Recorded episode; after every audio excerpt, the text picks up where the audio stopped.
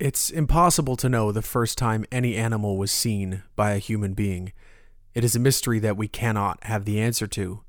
Recorded history can only go back so far, and at a certain point, there is no way to truly know. Who knows when a black bear was first seen, or an eagle? People thought that manatees and gorillas were mythological beings up until the last few centuries. The animal kingdom is still being explored as new animals come and go. There is no way to truly know the first time an animal was seen, but for animals that go extinct, we know at least for certain the last time they were seen. There's a bird called the Carolina parakeet. The last living Carolina parakeet died on February 21st, 1918. His name was Incas, and he died while in captivity at the Cincinnati Zoo. His mate, a bird named Lady Jane, had died the year earlier, and with the passing of Incas, the last Carolina parakeet was gone. Wild Carolina parakeets, as far as we know, disappeared a decade and a half earlier after being hunted to oblivion. Wild animals are hard to perfectly track, so we don't know this for absolute certainty, but it is believed that the last wild Carolina parakeet was actually killed in Okeechobee County, Florida. That was 1904, so Incas had survived another 14 years, only to be the last of his kind in 1918, the year that World War I ended. It would be another 20 years before the Carolina parakeet was officially named extinct, but in 1939, it was over. The bird was no more. We know for certain when the Carolina parakeet vanished from this earth, and though I mentioned we don't know exactly when they were first seen, we do have a clear guess as to when the Carolina parakeet was first recorded by a European. English merchants seem to have spotted a bird, a parrot, resembling the Carolina parakeet as far back as the late 16th century. The famous Sir Walter Raleigh describes seeing such a bird akin to the Carolina parakeet, and reports of American parrots were numerous at the time of European colonization. It was somewhere around 1663 that the word Carolina became associated with the bird, named for its nearness to the Carolina border with Virginia. Its range was large in those years, and many colonists noticed this bird from all the way up in Virginia, all the way down to Florida, and all the way west to Louisiana. John James Audubon himself, the namesake of the Audubon Society, saw the bird and detailed its beautiful plumage in his iconic art style. They were fairly easy to spot, with a bright green body and a vibrant yellow head with a splash of reddish-orange around the eyes. They weren't very large, only about a foot in length, but their color was so bright and saturated that they stood out amongst the eastern seaboard wilderness. This, however, led to their demise. It's well known that throughout the 19th century, millinery, the production of hats, took a terrible toll on the population of America's birds. Egrets in Florida, in particular, faced such a drastic decrease in population that it led to an entire movement that changed the way that we treat birds, and basically led to the creation of the Audubon Society of today. But egrets were not the only bird at risk. Essentially, any bird with gorgeous coloring was a prey for hat makers, who would kill the bird, pluck its feathers, and attach them to a lovely hat for a high society individual, mostly women. But we'll come back to that. The parakeets, with their gorgeous feathers, were natural targets. On top of that, agriculture left its mark. Farmers saw the birds, which traveled in flocks, to be pests to their farms and killed the animals to keep farms clear of them. If a parakeet was killed, the other parakeets would then gather around the dead body of one of the killed birds, which would then lead to their deaths. When they weren't being out and out killed, their ecosystems were being decimated to support the presence of even more farms in the country. Without trees and without land, the birds had nowhere to hide. The assault on the Carolina parakeet was full, precise, consistent, and effective. By the 20th century, the bird numbers were nearing total extinction. And what makes this story all the more upsetting is one of the figures involved. You see, around the turn of the century, part of studying birds, part of the field of ornithology, included hunting birds. Those studying them would actually kill them in order to get specimen. It's difficult to fathom, but it's true. And one hunter involved in this movement was Frank M. Chapman, the founder of the Christmas Bird Count, one of the most popular leaders of modern ornithology. He killed Carolina parakeets, one of the only parrots in North America, in the waning years of their existence. I'm Nick D'Alessandro, and this is Wait 5 Minutes, a podcast about Florida by a Floridian. This is the conservation season, and to get it started right, we are talking about the worst case scenario, extinction. We're going to talk about the Carolina parakeet, Frank M. Chapman, and the conservationists throughout history who've been battling extinction for the last several centuries. Our guest this week is actually the person who introduced me to the story of Frank Chapman and the Carolina parakeet. Her name is Michelle Nijhuis, and her book, Beloved Beasts, is all about the history of the conservation movement and the people involved in its evolution. I was in a bit of a reading slump when I picked up Beloved Beasts. I had lost some of my momentum, and then I picked up Michelle's book.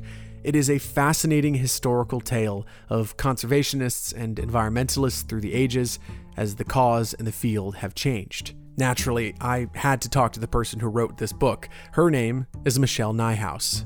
Yeah, my name is Michelle Nijhuis. I'm an environmental journalist and the author of Beloved Beasts, a book about the history of the modern conservation movement. How Michelle came to writing this book is its own unique path, especially when you consider what the book is trying to teach.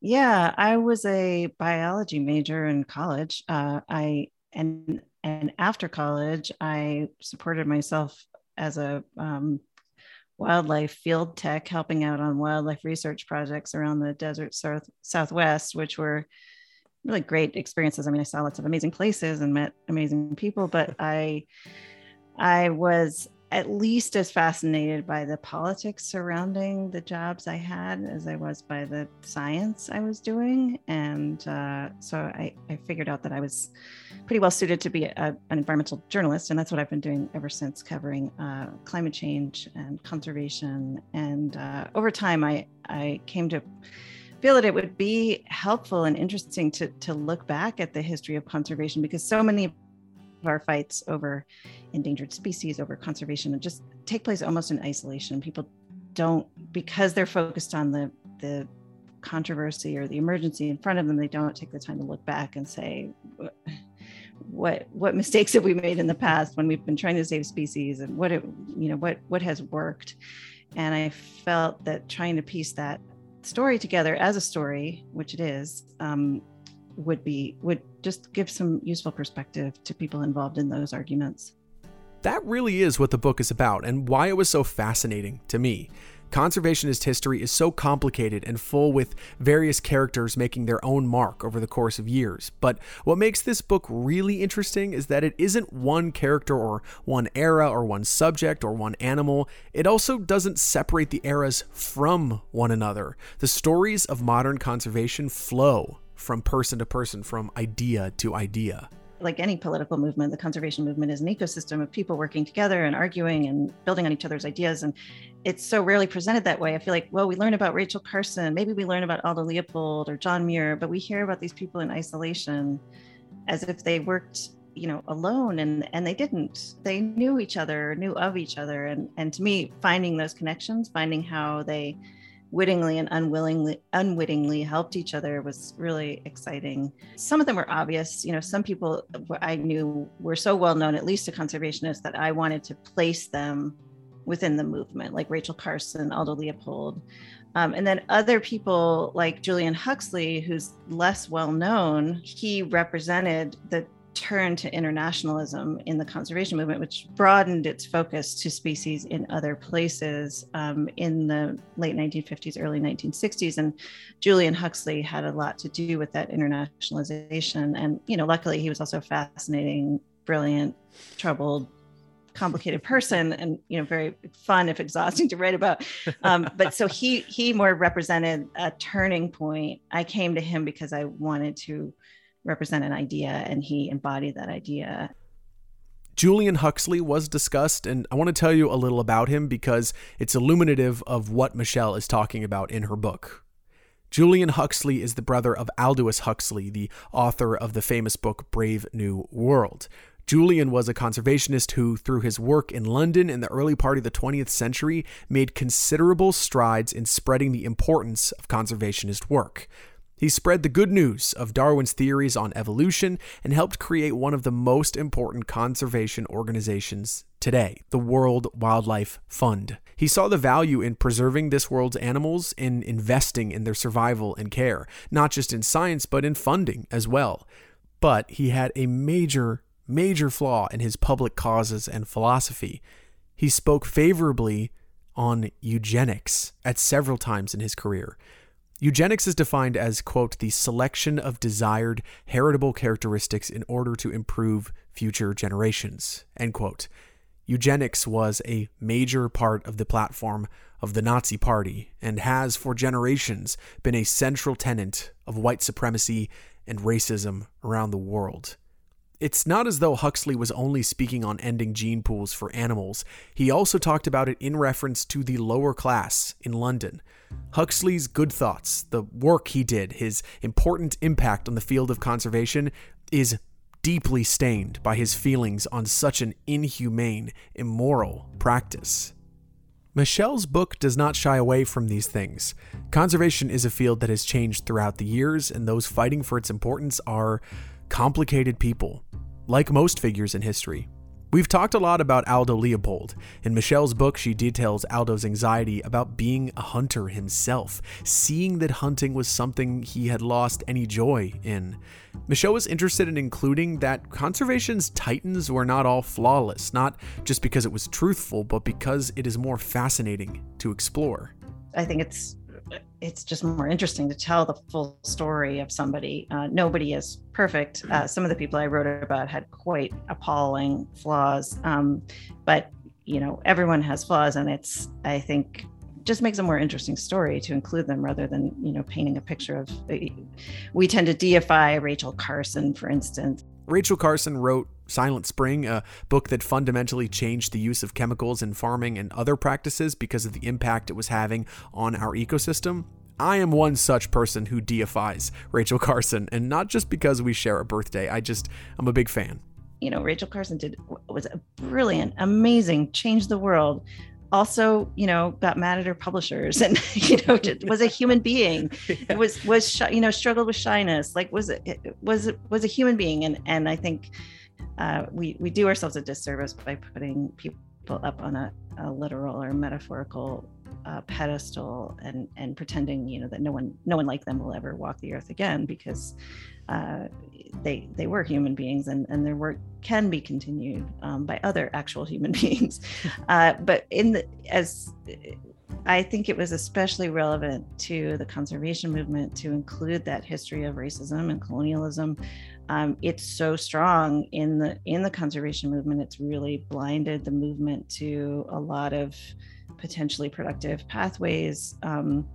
And I think that, you know, young climate activists are quite aware of the history of conservation, and it tends to put them off. They may not know the details, but they have a sense of, oh yeah, this is an effort of wealthy white men from the last century, which, you know, is true to a great extent. And they tend to say, we're about climate, we're about helping people, we're about saving the planet in a different way. And I hope that this book is one way of saying, yes, you know, those concerns you have are true, but yet there are some very valuable ideas, some of which were promulgated by these complicated people that we can take forward that are still useful to us. And we shouldn't throw those out in our critique of the movement, which I think is very warranted. We shouldn't discard those ideas. I'll reiterate the final statement she said there. Quote, "There are some very valuable ideas, some of which were promulgated by these complicated people that we can take forward that are still useful to us." End quote. I say that again because it's time we talk about Frank M. Chapman.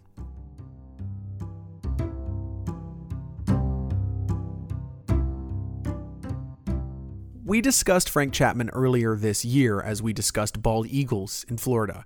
He was a banker in New York for the early part of his professional life, but quit to pursue a career in ornithology, a field that he had developed a passion for. At the time, the late 1800s, ornithology was a field still discovering its place in the world.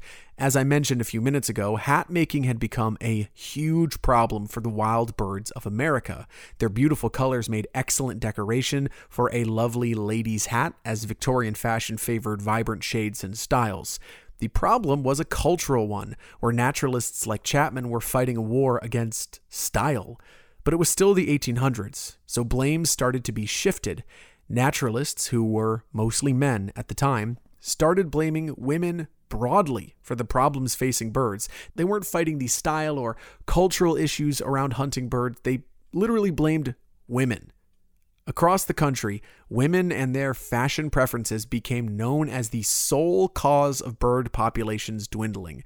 There were obviously other causes at play here, and millinery was part of the broader scope, but the blame was now firmly placed despite the fact that women were the ones who were leading the charge to stop the hunts that were bringing in bird feathers.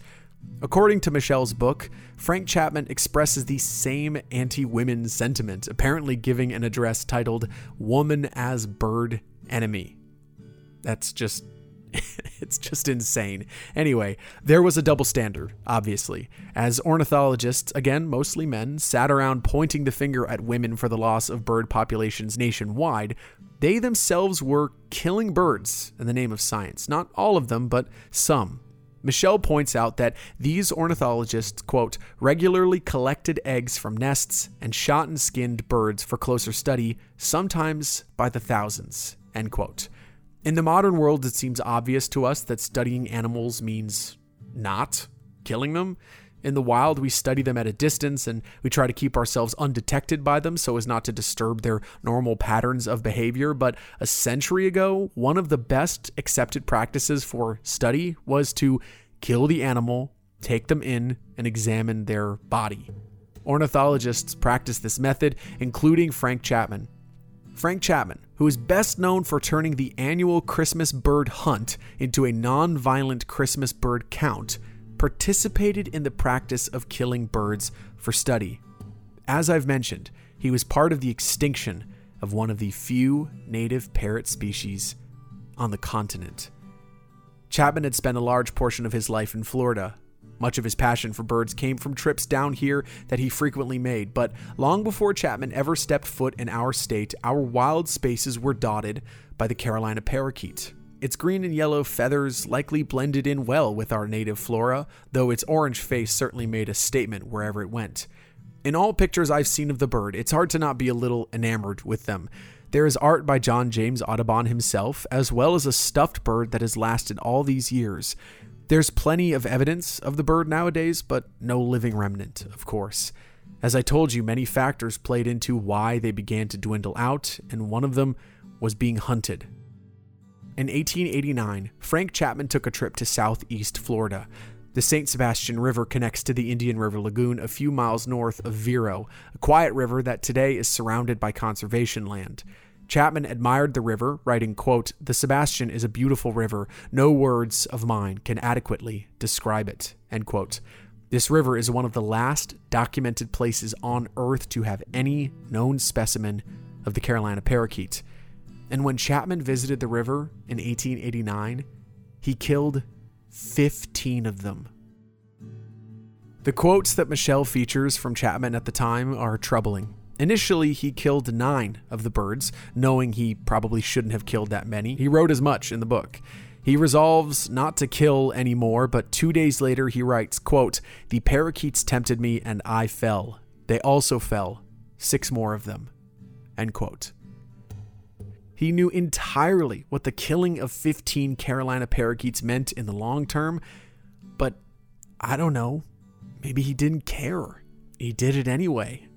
The impact he was having was in his hands, and he chose to take the shots. 15 of a now extinct bird dead at the hands of the father of ornithology.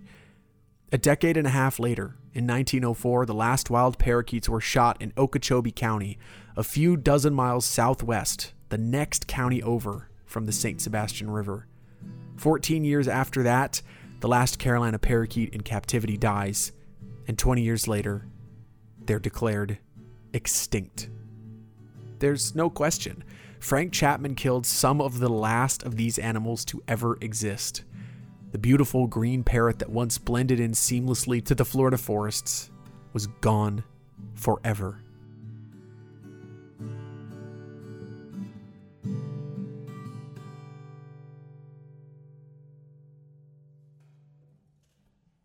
We're a bit numb to it now, the fact that species are going to extinct, but you know, the conservation movement got started at a time when, you know, just decades earlier, within living memory, people were still convinced that species were eternal creations of God, you know, that they didn't change. Darwin disabused us of that and also pointed out that we had been driving species extinct on isolated species extinct on ocean islands for a long time, but it wasn't until the passenger pigeon and the bison spiraled toward oblivion that societies in North America and Europe really understood, oh, okay, we can drive these abundant species to extinction through our own actions, you know, even through, we may not live next to them, but through our own consumer actions, we can contribute to the extinction of these species. And it was shocking. People woken up by that and said, this is outrageous. What are we doing?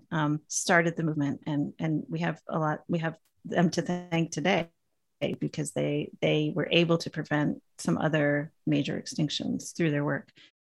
Extinction is a mind-boggling thing, something we struggle to even fathom. No one thinks of extinction with joy. Every human being understands the devastation of losing an animal, of knowing they are gone. Any empathetic person wears that weight on their heart. Our friend, Aldo Leopold, pointed out in his book, A Sand County Almanac, that we are the only species that mourns the loss of another animal. We wear that grief, and no other animal does that, can do that. It's just us. We cause their extinction, and we mourn their extinction. It's a painful, painful paradox, but the book that Michelle wrote is not about the bad news. It's about those ideas, but it's about everything we've done right. Because we have done a lot right. I don't take any credit for it. There's a lot of important people who are doing the right thing all the time. Early in the book, Michelle writes that reading about the status of conservation and the climate can easily lead one into despair and anxiety about the state of the world, but she points out that there is comfort in history and how the field has progressed and how we are still improving. Quote, "The past accomplishments of conservation were not inevitable, and neither are its predicted failures. We can move forward by understanding the story of struggle and survival we already have and seeing the possibilities in what remains to be written." End quote. I asked Michelle why she chose to start the book with such a positive tone. Here's what she said. Part of my motivation for writing the book was just a frustration with the frame through which so many environmental stories are told. I mean, I feel like we as environmental journalists tend to cover conservation when a species is threatened with extinction, you know, and by then it's way too late, really, for readers to make a difference of any kind. And we need to start telling more stories about the process of conservation, which really should be starting when species are still common, as many conservationists have observed, you know, but those stories about protecting land, about, you know, sitting in meetings and agreeing with, working with other people to accomplish conservation, those stories tend to be kind of slow and not very dramatic. And we use extinction or the threat of extinction as a dramatic hook way too often. And I thought perhaps by looking back at what we have done right, which is actually quite a bit, we've figured out a lot over the last 150 years, I could tell a story that was realistic in that, you know, the threats we're facing and other species are facing are huge and accumulating. Yet we've done some things right. We have some tools. And I feel like there's this kind of doom and gloom or sort of inevitability to these stories, these news stories about extinction. It's of course, you know, tragic and terrible that these extinctions are almost inevitable at this point. But what I hold on to is the fact that were we to start earlier, were we to start protecting species earlier, which is happening in some places, we would have a very good chance at using what we know to keep these species with us. We've done it before. We can do it again. We have done it before. We can do it again.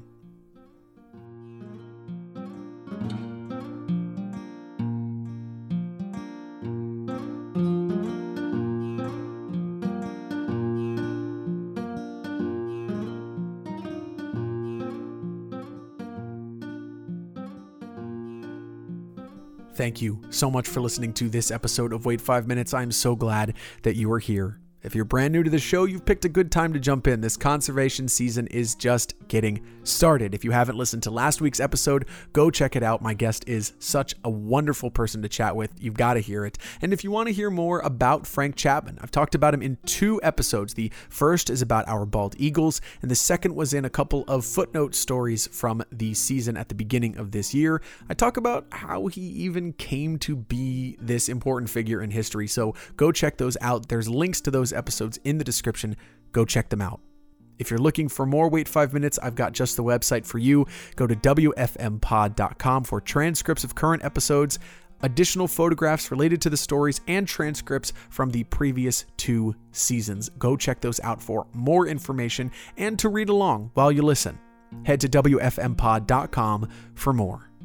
You can now pick up Wait 5 Minutes merchandise at Cast and Clay on Etsy. Cast and Clay is run by one of my best friends, Sophie Aparicio, who designed each of these stickers alongside the rest of their catalog. We've got a Drink More Water sticker, a Wait 5 Minutes sticker, and a sticker featuring the show's subtitle, About Florida by a Floridian. Grab them individually or as a set of 3 at Cast and Clay on Etsy. Head to the link in the description to pick up your WFM merch now. If you did enjoy this episode, please consider leaving a 5-star review. It helps the show become more visible, and it means a lot to me. You can also find me and share the episodes on Twitter, Instagram, and Facebook at WFM Pod. You can send me a message at wfmpod@gmail.com. I'm looking for some episodes for this upcoming season at the beginning of next year. If you've got a story you want to hear, let me know. I look forward to hearing from you. I'd like to give a very special thank you to Michelle Nijhuis for taking the time to chat with me. Her book, Beloved Beasts, is amazing. So go pick up your copy, give it a read, and learn even more about these fascinating figures in history. It is a great read. I cannot recommend it enough. Thank you to Michelle for her help in this episode.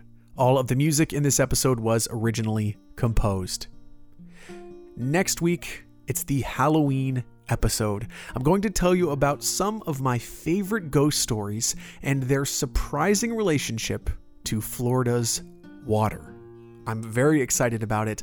I cannot wait for Halloween to be here, and I cannot wait for you to hear these very spooky stories. Until then, I'm Nick D'Alessandro. Be good to yourself. Be good to others. Please get vaccinated to help support your community, and if it's time to get your booster shots, look into it to help those around you. And of course, drink more water. Have a good week. I will see you next Monday for our Halloween episode.